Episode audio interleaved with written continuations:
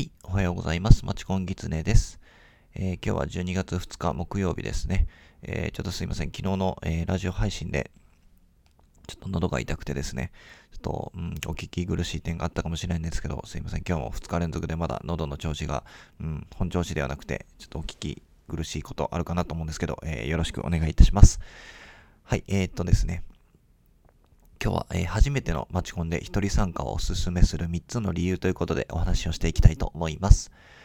えっとね、まあ、マチコンに参加するときは、あの、まあ、一人であったりとか、あと、まあ、友達とか、まあ、知っている人と一緒に参加することができるんですけれども、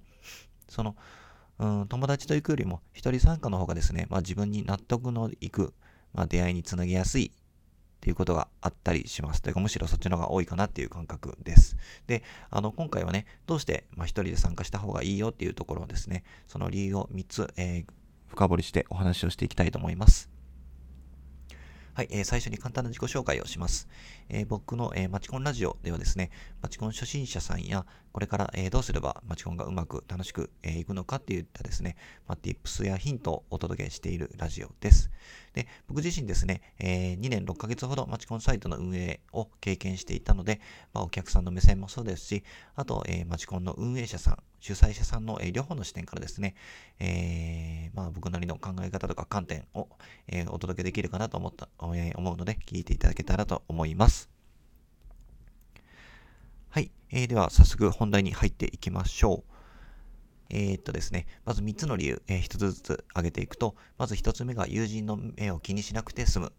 えー1つ目が友人の目を気にしなくて済む。2つ目が気になった相手にアピールしやすい。3つ目が自分の都合がいい時にいつでも参加できるです。はい。で、まず1つ目のですね、友人の目を気にしなくて済むっていうとこなんですけど、まあ、友達と行くとね、やっぱり、うん、まあまあ、心強いっていう反面もあるんですけれども、うん、一面もあるんですけど、その反面ですね、まあ、積極的に動きにくくなる場合があります。っていうのもですね、うん、やっぱり友達の目がどうしても気になっちゃって、本当は、あの、ちょっと気になる子がいるけれども、なかなかガツガツいけないな、変に思われたらどうしようっていう、まあそういった、うん、まあ邪念って言ったらあれですけど、変な考えが生まれちゃったりとか、うん必死だなっていうふうに思われる、そういう、うん、まあちょっと目を気にしちゃうっていうことですよね。まあそれはそれでもったいないですよと。で、まあ最初はね、こればっかりはあの勇気がいることです。一人で参加するっていうのは。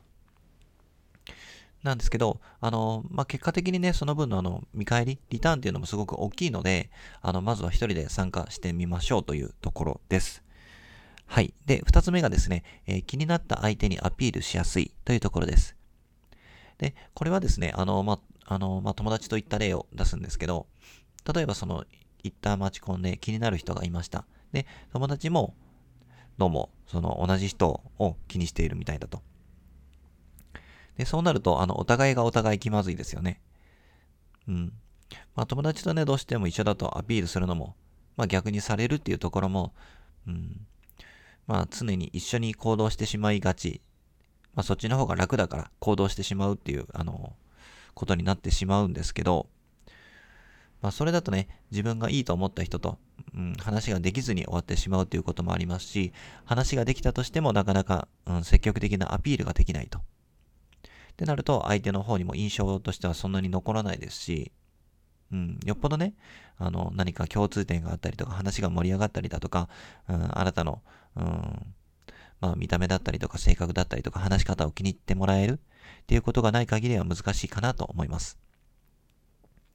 なんで、うん、まあ、まあ、友達と一緒に参加するっていうよりは、まあ、一人参加の方がですね、気に入った人と出会えた場合もですね、まあ、二人だけでゆっくり話をすることができるので、お勧めします。というところです。で、最後が三つ目ですね。で、自分の都合がいい時にいつでも参加できる。です。で、これはですね、あの、まあ、例えば今日が12月の2日の木曜日ですよね。えーっと、そうですね。例えば今度の日曜日、12月の5日の日曜日に、えー友達とマチコンに参加しようと。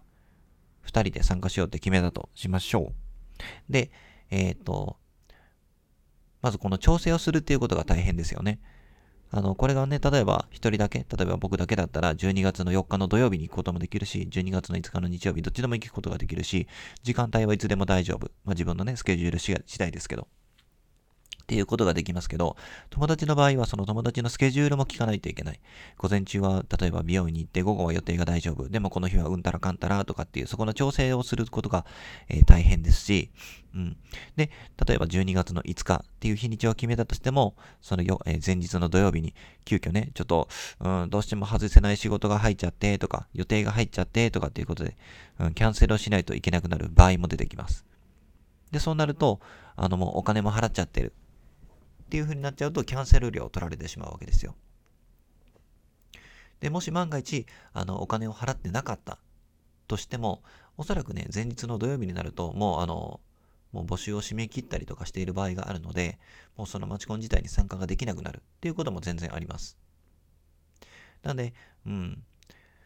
まあそういったね、無駄なお金が取られちゃうとか、そのスケジュール調整が大変だとかっていうことを考えると、まあ一人参加だとあの、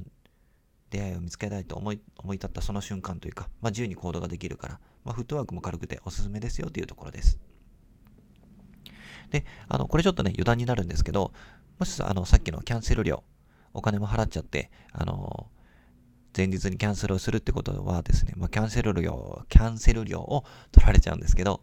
で、そのキャンセル料を取られたくないっていう時はですね、あの、イベントの主催者さんであったりとか、あと、ポータルサイトから申し込みをしている場合であれば、そのポータルサイトの、えー、電話に出た担当の人に聞いてみてください。で、えっ、ー、と、何を聞くかっていうと、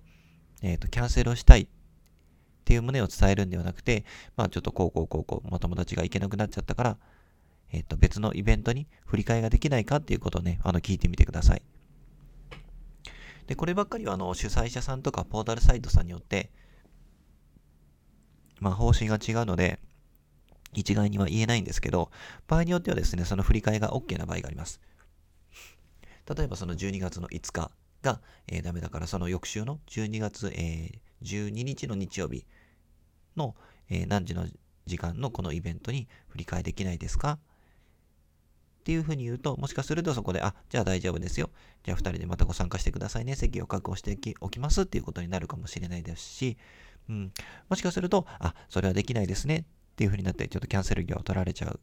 ことになるかもしれないです。ちょっとそこはわかんないですけど。まあ、そういった場合もあるのでっていうことを、えー、覚えておくといいかなと思います。まあ、あとはね、あの、友達が行けなくなったっていう場合はですね、あの、別の友達、A, A 君がダメだったら B 君を連れて行く、誘うっていうことも全然 OK です。はい。まあまあ、ちょっとした余談なんですけど、覚えておいていただけたらなと思います。はい。えー、というわけでですね、今回も、えー、マチコンラジオ、えー、撮らせていただきました。はい。えー、マチコンで一人参加をお勧めする3つの理由ですね。えー、さらっとおさらいをしておきましょう。まず1つ目が、友人の目を気にしなくて済む。2つ目が、気になった相手にアピールしやすい。3つ目が、自分の都合がいい時にいつでも参加できる。ということでお話をしておきました。はい。えー、っとね、ちょっとまだ喉の調子がちょっと痛い、うん、こうぐっと何かを飲み込むと痛いなっていう感覚が残ってる状態なので、ちょっとまだ声が出ていないんですけど、はい。こんな感じで明日以降も頑張ってラジオを撮っていくので、えー、よろしくお願いいたします。はい。えー、では、えー、今日も最後までお聴きいただきありがとうございました。またよろしくお願いします。